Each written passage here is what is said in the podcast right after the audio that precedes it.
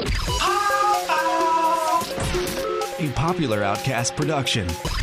Do we have a portable past? Yeah, Phoenix Wright. Oh, that's right. Huh. Objection!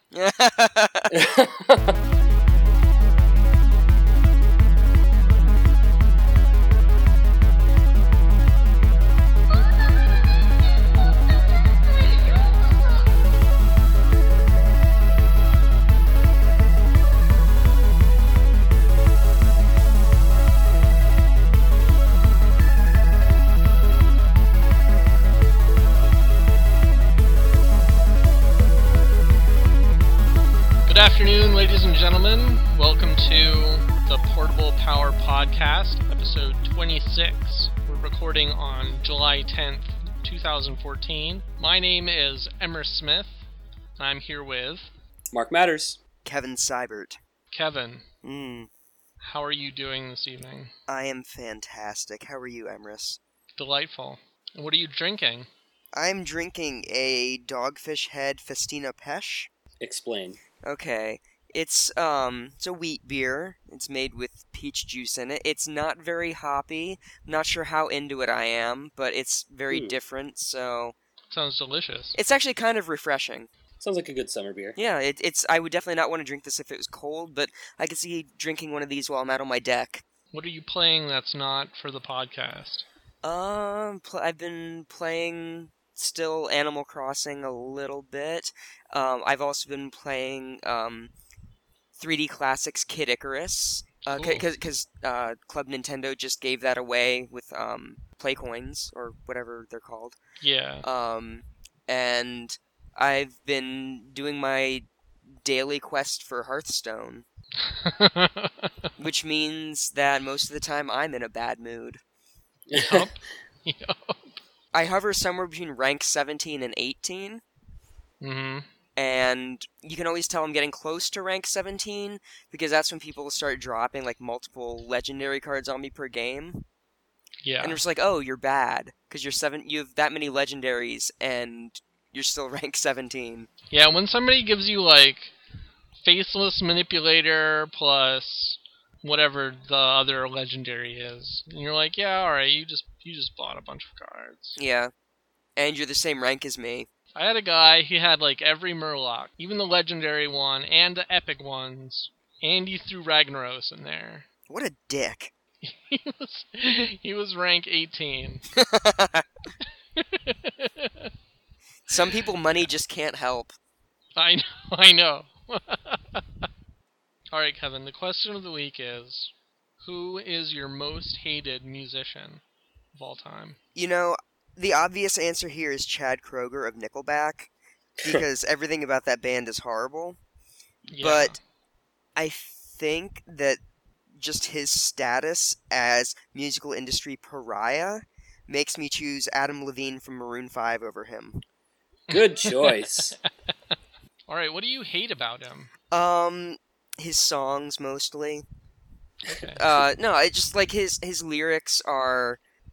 trite, and his voice annoys me, and I don't know, like, every time I see that square jaw, I kind of just want to punch it. Good call. Now, Mark. Hi. How are you doing? Oh, so good. What are you drinking? Over here I have 24 ounces of my 500-calorie, 50-gram of protein shake that I have twice a day. Oh. Yeah, I'm not doing beer for a little while. So this thing is, it's milk, yogurt, protein powder, homemade nut butter, flax oil, chia seeds, blueberries, mangoes, bananas, a little bit of spinach. And yeah, it's not that great. It sounds like you're going to have all kinds of muscles and then shit them out. I kind of want to draw that now. Shitting out muscles. You could just be like shitting out the Dragon Ball Z characters. So it sounds healthy, at least. It is, and it's putting weight on me, which is my goal right now. That's good. Trying to get out of the underweight status. Let me know how that works out for you.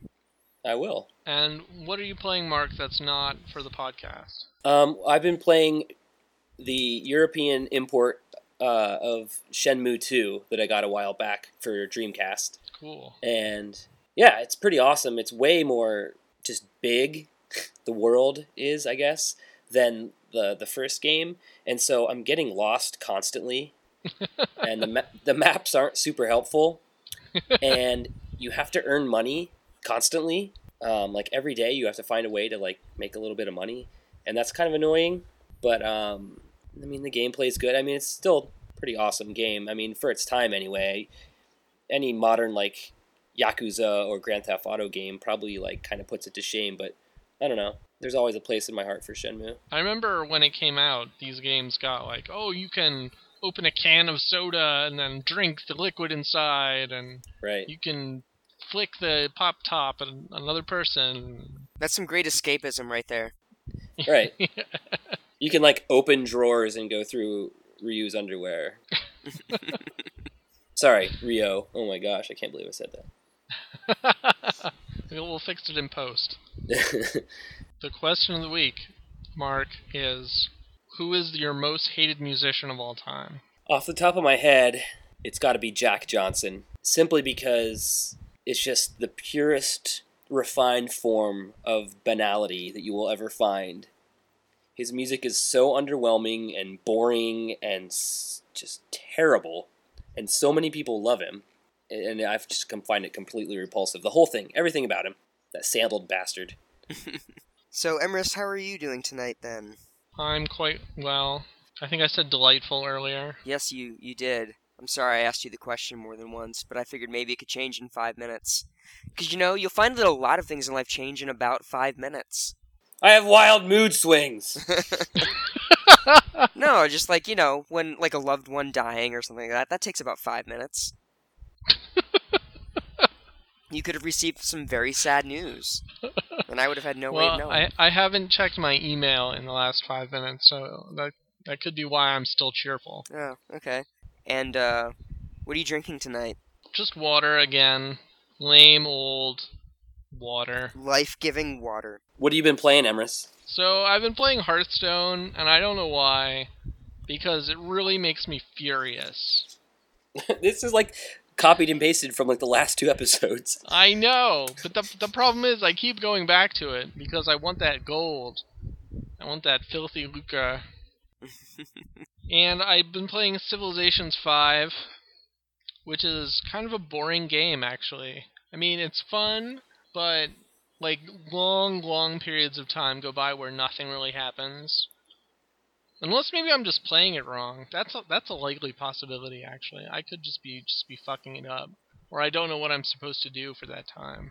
Well, question of the week. Who is your most hated musician? You know, I don't really waste a lot of my hatred, my bottomless well of hatred, on musicians that I don't like. I just don't listen to them, and then I forget about them. Mm. But I think I'm going to have to go with Britney Spears. Has she even done anything in a long time? No. Well, she has like a Vegas gig that she does now. She's like I don't know. She performs in Las Vegas. Mm. Oh. But for me, like I associate her with this period where pop music was just dreadful. It was just really bad. I feel like it's worse now. You know, the thing about it now is that I don't know who to blame for it. So I'm blaming Britney Spears. It's fair, I guess. She started a chain reaction. Yeah. Like, everybody, like, talked about her for so long, and there was all this attention for her, and she just, like, she hasn't done anything, like, with artistic merit. I don't think ever. She shaved her head once. That was kind of a statement. But, like, it was a statement of just, I don't know what, psychiatric need, I think. Also, I hate Justin Bieber. He's pretty much gone, though. No, I mean, he's still alive. Yeah, but he's ruined his career. It's hard to hate somebody who's just, like, so spectacularly imploded. I thought you were going to say good looking. No, he's not really my type. That'll be our next question of the week. Who's your type? Who's your man type? I prefer a man who's a grass type. Oh, that reminds me. Did you guys hear about the new Pokemon stuff? The Street Pass stuff? Yeah. The secret, like, hideouts. I didn't hear about this. You basically can, like, create your own gym or something? Yeah, you create your own secret base.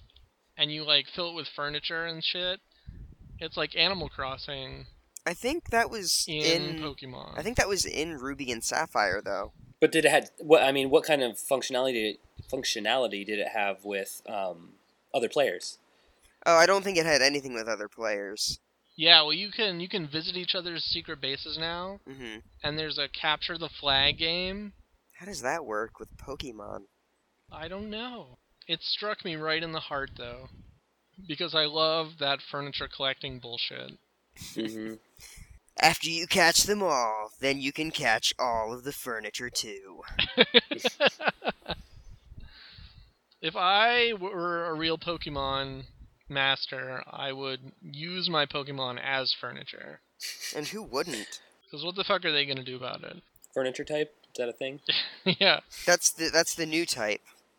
Yeah. I would sleep on a Snorlax. Oh, that'd be so cozy. It's like a big beanbag chair. Right? Speaking of beanbag chairs, let's hear about your game you're reviewing, Emrys. I am reviewing Kingdom Rush. Kingdom Rush is a tower defense game. It's available for Steam and Android and iPhone. You can get it on the Google Play Store for $1. It's been around for a couple years, I think. But as far as tower defense games go, I kind of enjoy them, even though they all kind of tend to be the same. So I was really hoping to be able to get into this game. It has nice art. The little cartoon orcs and elves and stuff are pleasing to the eye, and the maps are well. They're artistically well made. And it has music, which I didn't notice. I'm sure it's fine. It's game music. It didn't sing to my soul or anything. No Ballad of the Windfish here. Oh, man. Well, really, what song is except Ballad of the Windfish? As far as gameplay goes, I was not really able to get into it. Oh. 'Cause the thing with tower defense games is that you kind of, like, you play a level, and you put your towers in some configuration, right? And then the monsters come, and they either, like, get through your towers, and you think, oh, damn, I messed up something. Or they don't get through your towers, and you're like, yay, I did something right. So the thing with this game is that it has two towers. Like, actually, all right, it has four towers. There's a ranged regular tower, and then a ranged magic tower that bypasses armor, and then a bomb tower that does an area of effect damage. And then the fourth tower is unique, I think, to this game, and that is a barracks. And what the barracks does is it puts little soldiers in the path of the monsters. And the monsters they're like basic normal fantasy creatures. There's like orcs that are just regular. Then there's big orcs that have armor on. And then there's fast dogs and stuff. And I'm sure the monsters get more epic as the game goes on. But the thing is, I found all of the towers to be completely ineffectual except for the barracks. Because the way the barracks works is it puts soldiers in the field, and then the monsters stop in their path, and they fight the barracks guys. So you'll have like three orcs coming along, and then your three soldiers, and then they stop and they fight each other. And then if there's like a ranged tower that's in range, it'll attack too. So you end up like your barracks end up being both like a slowing mechanism, and they do the most reliable DPS. But only if the monsters hang around and fight the barracks guys. If there's too many, then the extras just run right past. And none of the towers do enough damage to a group to slow them down. At least in my experience. Like, I can only assume that there's something about this game that I'm not grasping, because the only useful towers I found were the barracks, because they would stop the guys, and so you just need more and more. You just want more barracks. That sounds kind of like a not very interesting strategy game if there's really only one type of unit that's effective. That's what I found. Well, can you just make a bunch of barracks and win? The thing is, the limiting factor on that is space. Like, you only have a certain number of spaces for your barracks.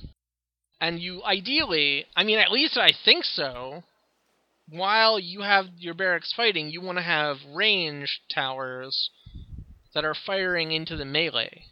Sure. Maybe just barracks and win is the way to go. That could be. But that's so dull, like one unit type. Yeah, I found it to be frustrating. Because what would happen is, like, a group would come along, I would like, okay, maybe I need an AoE, because an AoE should be good against groups, right? Mm-hmm. Well, the monsters, they go, and the AoE is firing, and they get to the barracks, and the guys are fighting, and then the extras just run away. They keep going, running past all the towers. And so I'm like, okay, well, I need, like, an arrow tower to hit the strays that get past. And the arrow tower, like, fires, and it kills one of them. And then it, like, hits the second one, and then the rest of them then they're all past the arrow tower. So, yeah. I didn't get it. I think the barracks are OP. And it's not interesting to watch because your little guys just attack each other. It's not like an interactive thing. There are two spells. They're like global abilities that you have. One of them is like fire from the sky, which I guess you use if guys are clustered together and you just want to get rid of a lot of them at once. So maybe you're just supposed to use fire from the sky all the time, but it has a really long cooldown. The other global spell you have is, you can summon two little reinforcements. They're like farmers. So they don't do as much damage as the soldiers, but they slow down the monsters. So it's like the barracks, only you just summon them anywhere. Which, that's not fun. Clicking on the little spell and summoning two little guys every couple minutes, and if you don't do it, you lose. I don't understand the point of that. So I didn't get very far in this game because I didn't find it that entertaining. I got to, like, level 3, which, that makes me a bad gamer. No, but you know what? I forget where I heard this, and because I can't even remember where I heard it, I'm sure the information is going to be skewed, but it's something like the average iOS or whatever mobile phone gamer spends, I think, 30 minutes on a game, like, per game. Yeah.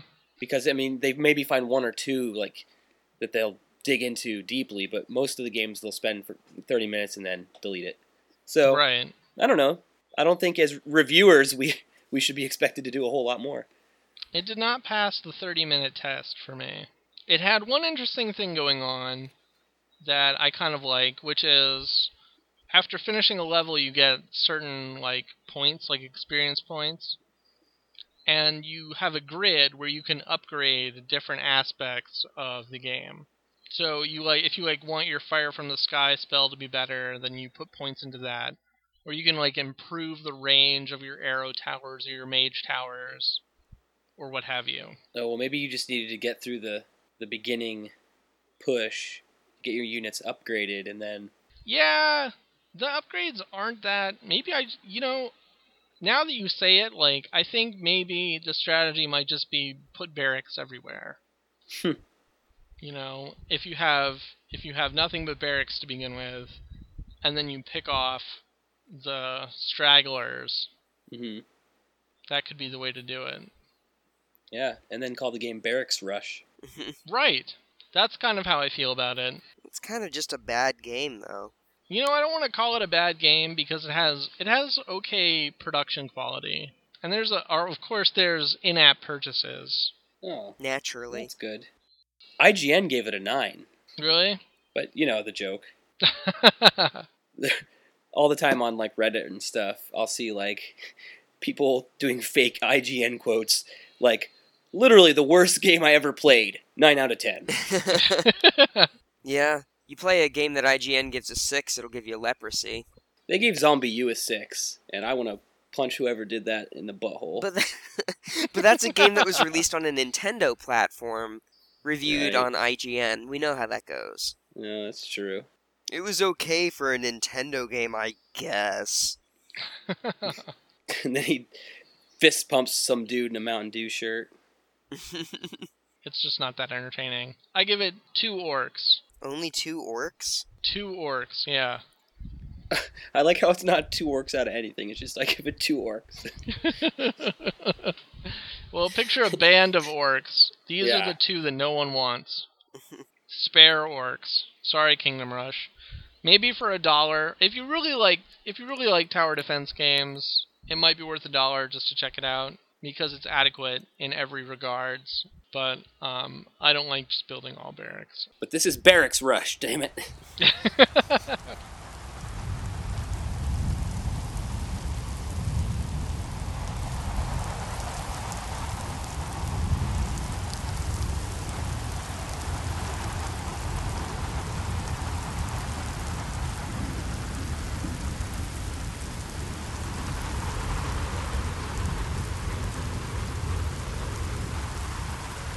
Well, I have a game to review, and it's a doozy. I'm excited. I'm reviewing Mountain, a game developed by a man named David O'Reilly, and it was 99 cents on the iOS App Store. Search MTN. For some reason, that's the name on there. To start my review, I'm going to read some excerpts from the App Store listing. Ambient procedural mountain game. Genre, mountain simulator / relax 'em up / art horror. Art horror. Features include no controls, time moves forward, and 50 hours of gameplay. And in the description, every review quote that they have from the gaming press is the exact same word over and over again. Beautiful. That's it. There's like 10 reviews, and it's just one word from all these different websites, and they all just say, beautiful. That's a game that knows its strengths. So, Mountain starts out by asking you to illustrate 3 abstract concepts on the touchscreen. It's different for everybody, but for me, it asked me to illustrate the past, the meaning of life, and beauty. So, for the past, I drew the Dreamcast logo. For the meaning of life, I drew a heart. And for beauty, I drew my cat.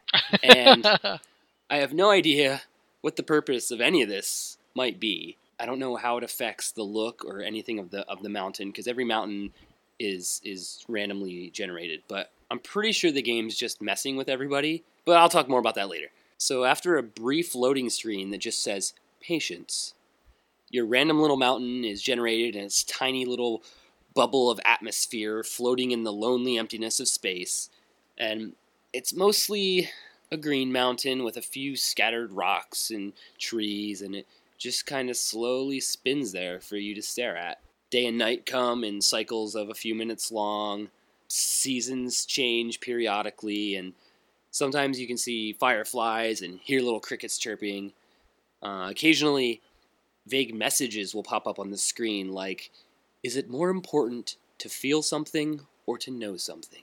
And then sometimes random crap crashes into the side of the mountain, just out of the far reaches of space. Like, for me, a message in a bottle, a pie, a traffic cone, and a ginormous piece of cake.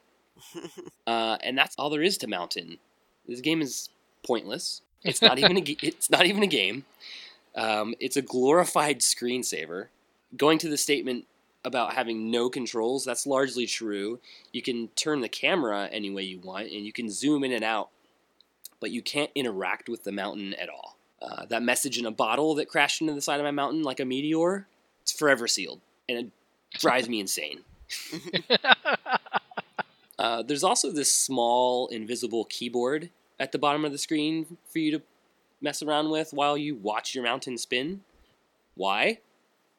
because there is. It actually makes time go faster. I finally realized, but it's just funnier to me if I say there's no point to it, because that's just kind of par for the course with this game. So initially, I didn't read any reviews for Mountain. I saw headlines and stuff pop up on Twitter and whatnot, and they got me kind of intrigued. And then once I read that App Store description, I decided I needed to experience it, and I needed to go in blind. And yeah. Now, after the fact, I know what conclusions the rest of the gaming press came to. Stuff like allegories for deism and all this other mumbo-jumbo. But me personally, what I'm getting out of this game, what I choose to believe, is that this game is a sarcastic response to this ever-growing video games as art movement. And if you know much of anything about, let's for example, the games Flower or Journey on the PlayStation, they're very widely praised by the press at large and pretentious gamers as well. And they're illustrations of ideas and metaphors, and they're award-winning games. And I admit they're gorgeous to look at, but they're barely games. They're just like sort of complex expressions from their creators, and with only like loose gameplay elements. And I'm not going to criticize the developers for that, but I also don't want to play that kind of thing. But I have a feeling the developer of this game, Mr. David O'Reilly, he decided to call BS on the art game mentality and make the most brutally, quote-unquote, artistic fart of a game ever, release it for $1, and sit back and watch people fall into two camps: head-scratchers and pretentious hipsters. And if it's true, he's kind of the Banksy of video games, if I can say that. Because even if Mountain is satire, it's still technically art and worth appreciating on its own terms. And this is the only thing that lets me be okay with Mountain existing. If I'm wrong, and this is all supposed to be taken seriously, and it is truly a statement on deism or whatever, like, honestly, I'd just be surprised. So I spent several hours letting Mountain just run passively on my phone. And the description of the game on the App Store said it has 50 hours of gameplay. And I really would like to know why they capped it at 50. Like, do things really start to happen? Or is this just more of what I'm choosing to believe is an elaborate joke? I'll never know. Like, I'm done with this this thing. I'm done with it forever. So you sound a little bit like it made you mad. I don't know. I guess I had some expectations. The graphics aren't that great. Like, all these quotes, it's like, beautiful, beautiful, beautiful. It's like better resolution PlayStation 2 graphics. And it has nice sound, but, like, I don't know. It's just nothing. It's a screensaver. It really is. Does it have music? No. You can play music on the keyboard. There's only like, 12 or 14 keys. And I don't know. So I did figure out how to play the intro to a Journey song. What's that one? Separate Ways, I think. Anyway, it is worth noting, I think, that my phone, which is an iPhone 5S, gets super hot while this game is running. And it sucks down your battery life at, like, an alarming rate. It's like it's working the processor really hard with its freaking cutting-edge PS2 graphics. So, if you're playing on an older device, like, beware. In fact, just everyone in the world, beware of Mountain. Can we get that, like, a t-shirt? Beware of Mountain. I'm sure we could do that. Yeah, we have people. See, what you're describing is exactly what I was anticipating from what you told me about the game ahead of time. Like, I'm not surprised at all. Yeah, I don't know. I need to believe it's satire. It's a big, like, middle finger to pretentious hipsters. Those damn hipsters getting their hands all over video games. More of that hipster bullshit. Keeping that line running since episode 1. It's a good line.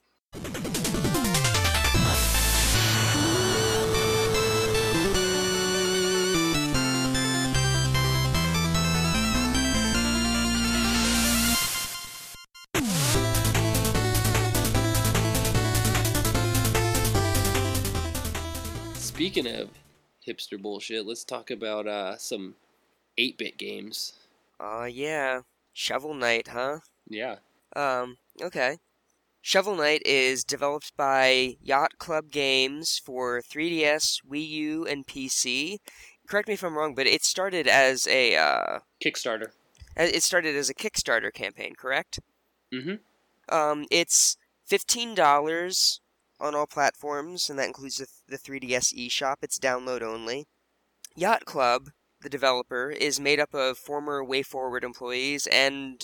to be honest, it really shows, because there's a high level of attention to detail, and despite the simple 8-bit style, just a lot, you know, just really expressive, detailed animations. Shovel Knight is a retro throwback game, but, you know, like I said, not just in style of gameplay, but in the 8-bit reminiscent visuals, and it has like a beautiful chiptune soundtrack that's kind of reminiscent of Capcom in its glory days from the NES. It borrows elements from a lot of, like, the classic 8-bit games, but the biggest parallel I can draw to it is Zelda 2, The Adventure of Link. Mm. The stages have a certain degree of progression, so, like, it has some similar elements to Mega Man where you can choose where you want to go, but you really only get two choices at a time. Every level has a relic, which gives you additional abilities in battle. You can spend magic points to use the relic, and it gives you, like, moves or, you know, different... weapons that have, like, varying ranges. All of the relics you can get use magic points, and the magic point system works really well, because it limits you and makes you rely mainly on your shovel as your weapon, but your refills to your magic points are close enough together that you can feel okay experimenting and enjoying whatever new toy you just got. The game has, like, a lot of hidden secret areas like old Mario and Zelda games do, but there's a certain logic to them, and you don't really have to rely nearly as much on tedious guesswork. Like, for example, in the original Legend of Zelda, you had to just bomb everywhere to make sure you weren't missing everything, but you would run out of bombs all of the time. Yeah. Yeah, but Shovel Knight, first of all, doesn't use, you know, a resource. You just strike at walls with your shovel, and if there's a secret there, it'll demolish the wall, and you'll see whatever the secret is. But it also gives you a little bit of a tell. Like, things look like there should be a secret there. If you know, like, it's not immediately apparent, but if you look at it for a little bit, you're like, yeah, I bet there's a secret there. Another similarity between Shovel Knight and old games is that it's really hard. Level design is grueling, but it's not cheap. I died over 100 times on my first playthrough, and it was definitely frustrating at times, but I never felt like the game was robbing me, which is important. Yeah. The themes to the levels are very Mega Man-ish. They're zany and almost like a parody of later Mega Man games in the series, where they had things like Plant Man and Slash Man and Dark Man, or whatever that guy's name was.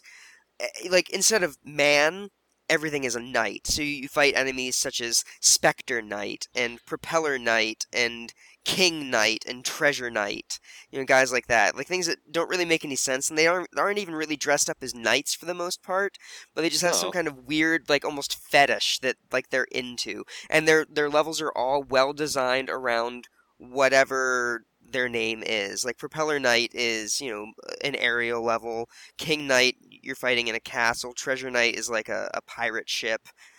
There are weapon upgrades, health, magic upgrades, armor upgrades.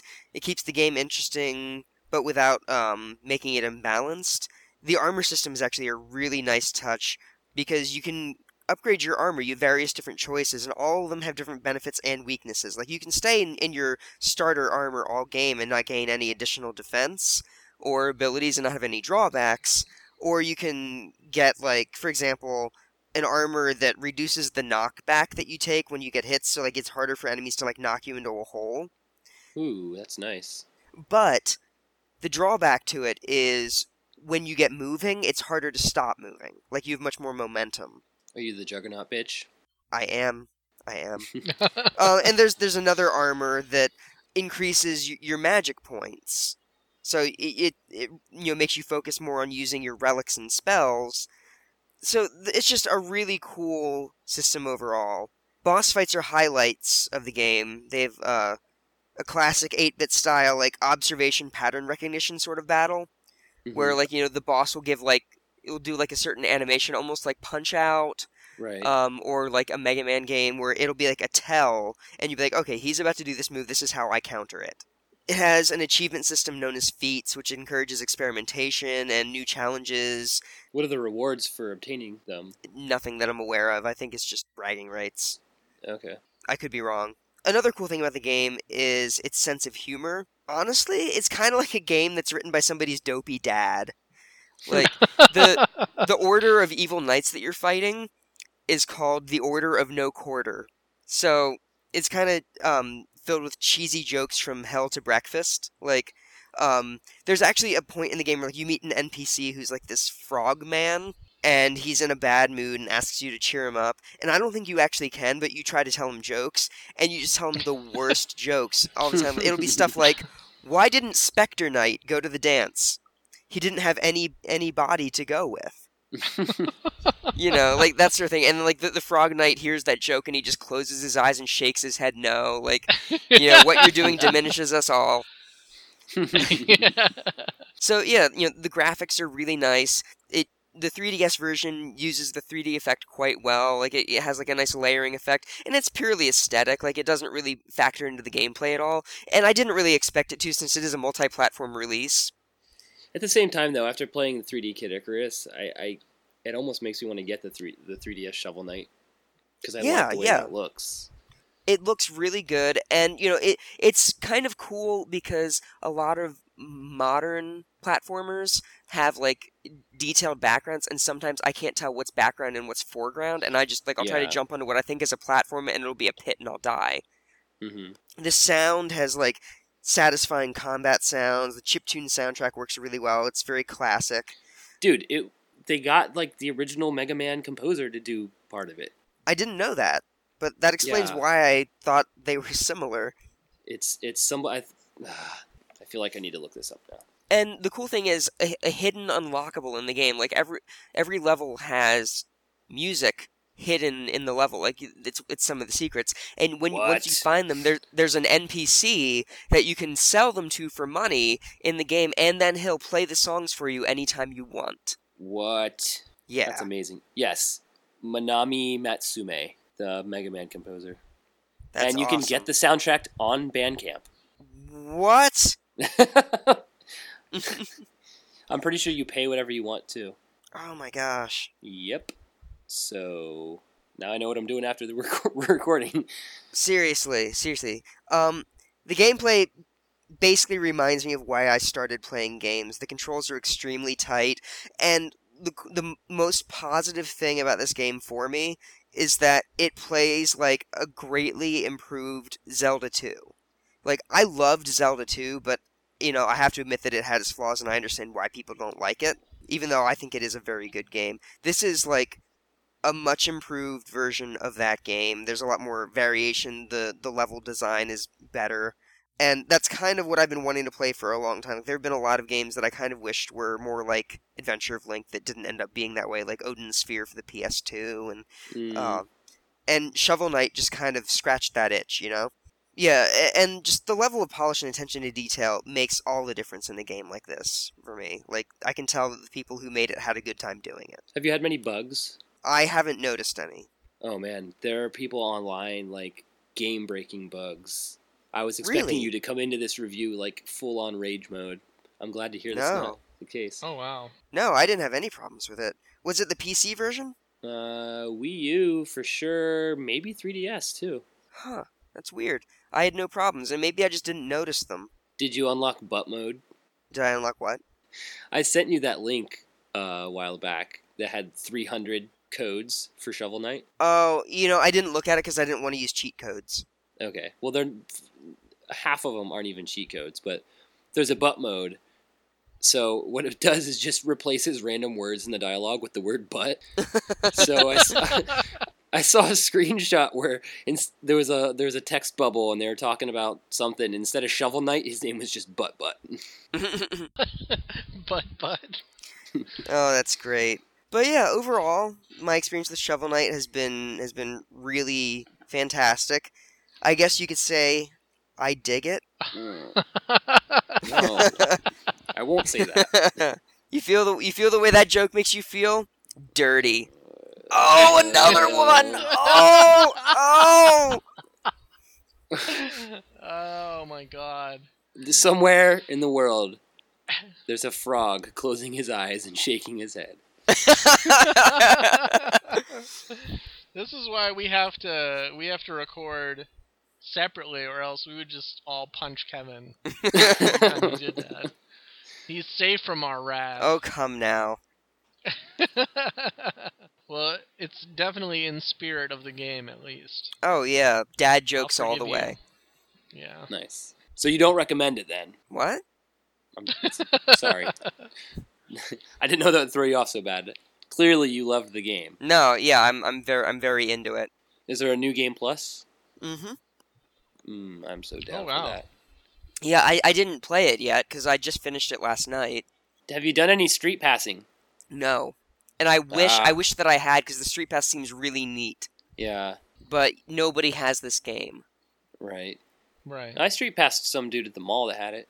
Yeah, but you don't have it, right? No, I'm poor. I can easily say I recommend it for you, and easily say I don't recommend it for Emrys. Yeah, platformers are not my thing. He can't stab up either. That's shameful. I mean, stabbing up isn't such a big deal, but not being able to shoot up, that really annoys me. Not being able to stab up is something that you might disagree with in practice, though. I think you'd find it frustrating. Yeah, probably. Do you use the up button for anything, or is it just... You use it to talk to people. Oh, well. And to climb ladders. Okay. You might even, I might even go so far as to say you might find it frustrating. Frustrating? Yeah, you know, when you're so frustrated that you can't even say R's. That's it. I just assumed that it was frustrated and fussy, which is a perfect description of how I feel about platformer games. Well, what kind of games do you like? Games about courtroom drama? I do like games about courtroom drama. There's one series, in fact, that is quite memorable. Law and Order? For video games. Night Court. Oh. Phoenix Wright. Objection!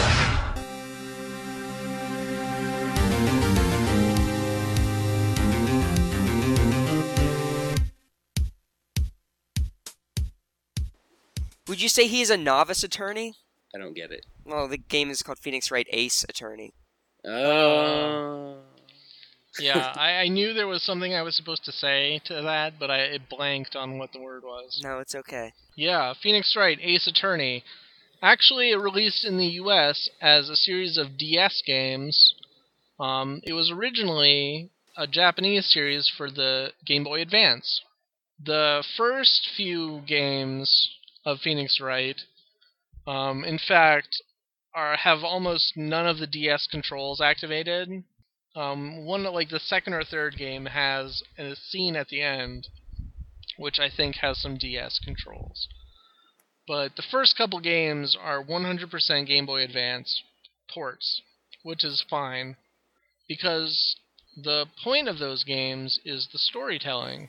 And the way the story takes place is over the course of 4 or 5 acts, which each represent a different court case, though they turn out to be all intertwined by the end. And the way the game is played is through a series of scene investigations followed by courtroom scenes. And what you do in the investigations is you meet characters and they describe their problem, which is usually murder of some kind. Like somebody got murdered because they were got in somebody else's way. And then you investigate the murder scene, and you talk to various witnesses. And the idea is that you pick up the clues, and then when you've collected them, you show them to the witnesses, and you kind of unlock what happened. And then with that new information, you go into the courtroom. And the courtroom scenes are where the real drama is, because you face off against a prosecutor who also has evidence. Now, the actual gameplay has absolutely no relation whatsoever to the real legal system. It is purely a dramatic tool for having a conflict with the prosecutors. And what will happen is the prosecutor will invite up a witness and present some evidence to say, you know, this is how you're guilty. And then your job is to cross-examine the witness and present them with evidence and ask questions in order to unravel the mystery of the murder or whatever and what's going on. And it's interesting because the way the game is set up is that the prosecutor always has way more information than Phoenix Wright does. So Phoenix is always on the back foot, and the witnesses are usually hostile. So it's up to Phoenix Wright to put two and two together on the spot in the midst of this courtroom battle and find out what really happened. And the way he does this is with so the prosecutor is normally Miles Edgeworth. He's the default prosecutor. And so Miles will be saying, oh, blah, blah, blah. And Phoenix slams his hand on the desk, points and says, objection! It's very satisfying. It's iconic. Yes. There's some great videos, actually, of Phoenix Wright on YouTube that are just insane music videos and stuff. So the real key to these games is the writing, which is, without fail, absolutely excellent.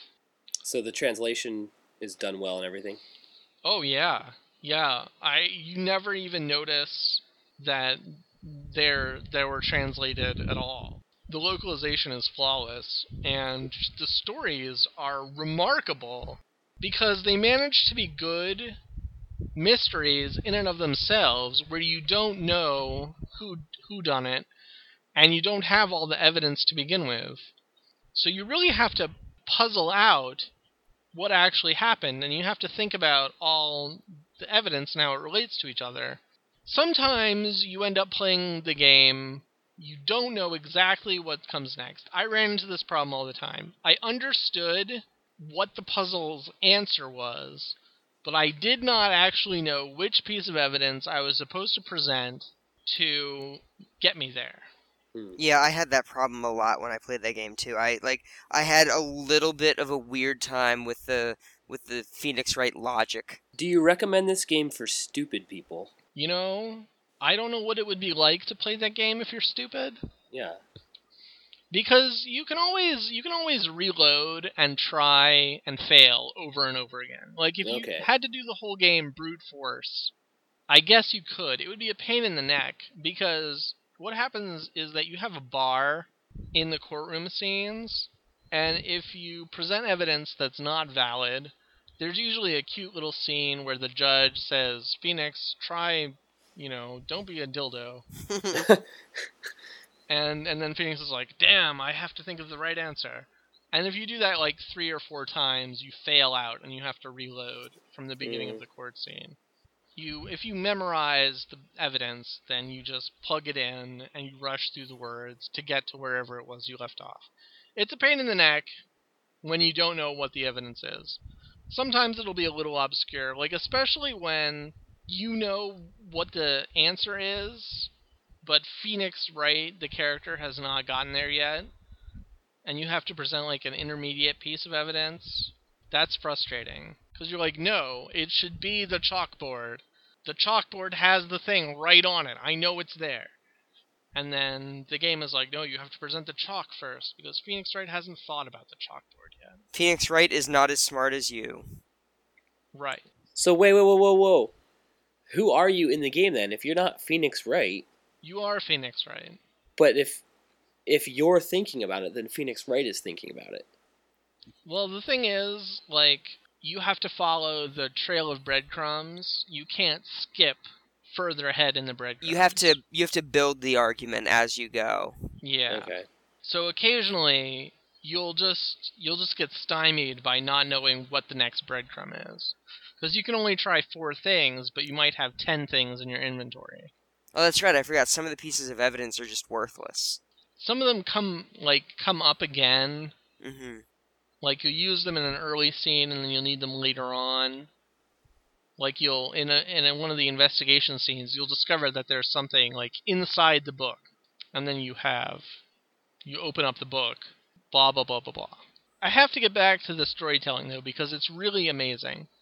The way it works out is that there's usually an introductory act where it maybe like introduces some characters, and it has like a standalone sort of story. Then the next act will introduce like the main conflict that drives the rest of that game. And then the third act will be something unrelated. Like, it might be funny, or it might be something related to the first act. And then the fourth act will get back to whatever happened in the second act. There will be some sort of, like, the same characters will come back, or you'll get a different side of the story. And then in the final act, it ties everything together. And so you end up spending a lot of interesting time with characters where you just experience their personalities unrelated to the actual plot. And it does an amazing job of characterizing some of them. Like, some of the prosecutors are really, really awesome. Like, Miles Edgeworth is just a stone-cold badass. I think he has his own games, doesn't he? He does have his own game, and it's turned out to be not as good as Phoenix Wright. Oh.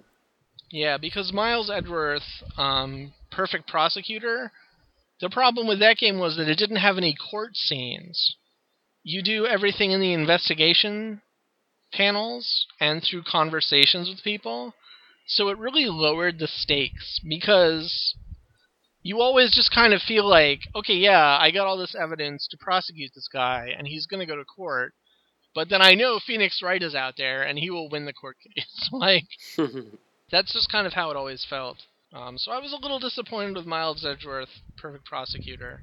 But it was still pretty good. I don't understand why they would do it like that, though. Like, why would they have Miles in his own game going up against Phoenix Wright? Why wouldn't they have him prosecuting people who are actually guilty for once? Well, that's the theory. That's the idea behind it.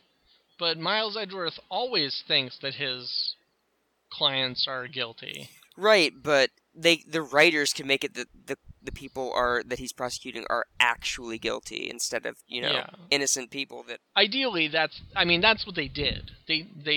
Miles Edgeworth finds all the evidence, and he interviews everybody, and he figures out the whole case. Mm-hmm.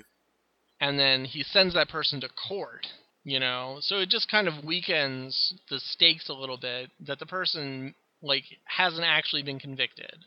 Whereas in Phoenix Wright, you get the visceral thrill of saving somebody's life from being convicted of a crime. That's just my experience. I felt like it weakened it a little bit. And also, the individual missions, like the actual specific cases, are all really well written. There's never a moment when you're bored, like, oh yeah, I know exactly how this will play out. Because even when you've uncovered evidence in the investigation thing, Miles will pull some piece of evidence out of his ass and say, aha, this proves everything you did is wrong. And so then suddenly you're sweating, Phoenix Wright is sweating in his shoes, trying to figure out how to save his client. So there's always a lot of good tension that comes up in the different scenes. And the characters are really interesting. Like, Lieutenant Gumshoe is a comical character. One of the prosecutors has a whip later on. And so whenever she's off screen, you hear whoosh, whoosh, and then she comes on. And she's usually riding Lieutenant Gumshoe about something. Like, he's going to get whipped several times by this prosecutor, and it's always entertaining. I'm actually really excited for the 3DS game. My only experience with Phoenix Wright is playing as him in Ultimate Marvel vs. Capcom 3. Does he give people paper cuts?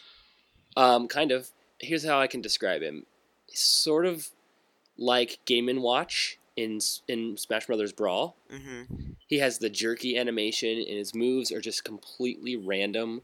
He has one move where just, like, some clumsy girl comes out and trips, or he, like, does throw, like, a piece of paper at you or something. He's absolutely terrible. I've used him, like, twice. but that's really all I know about Phoenix Wright. You know, the thing about that I remember about Phoenix Wright is it was just this really, like, I had never seen anything like that game on a Nintendo handheld before. It was just... It is like an old-school PC type of genre. Yeah, it seemed like a... like, and this is something that the original DS did a lot of, was it seemed like a really risky concept that, you know, was brought over and ended up just really paying off. Well, I can't recommend Phoenix Wright highly enough. I give it 5 objections. I thought you had no objections to recommending it. No objections. All right, yeah, you're right. 0 objections out of 5. This is just like ping 1.5 plus all over again. I just like messing with his scoring system. Yeah, I mean, it's worth messing with. Well, yeah, I would say if there's 5 objections, that's like the worst game ever. Yeah, no, he was right. No objections. All right, well... that's all the reviews for this episode. Our next episode will be out around August 1st. In the meantime, chat us up on Facebook or Twitter or something like that. Portable... Start by going to our website, portablepower.popularoutcasts.com. Click on the purple Amazon banner after you clear your cookies. I always get that mixed up because I've never done it. I mean, just kidding. I do it all the time. And that's where I do all my Amazon shopping. I actually don't buy anything on Amazon ever, pretty much. Me too. I go to stores. We have these things in California called stores.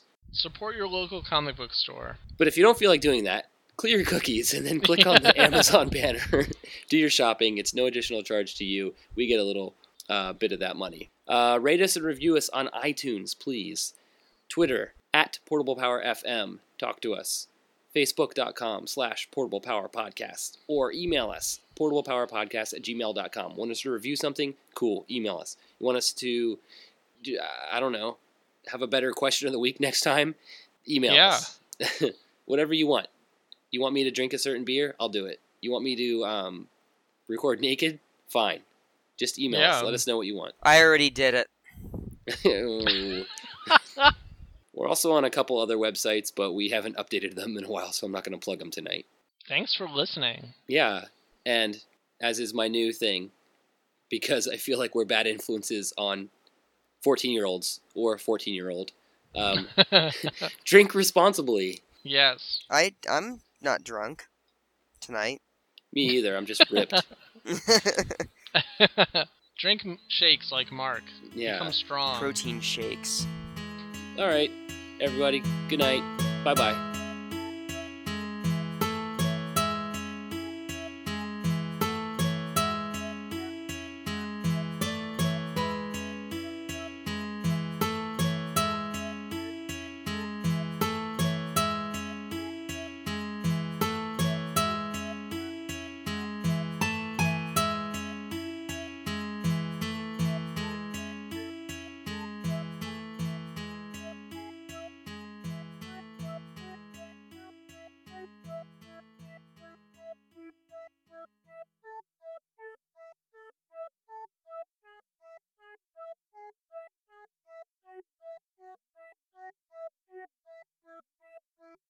Okay, I'm recording. My friend just invited me over, and I said, I can't come over. I'm recording a podcast. And his response is, oh yeah, the Portable Poontang Podcast. All about fleshlights. Is that what he thinks we do a show about? No, but he made a pretty good joke. That is a pretty good joke. Because if you had a portable poontang, it's pretty much what it would be, I guess. Yeah, it would. I'm not sure why we haven't done that already. Who can tell? Who can tell, really?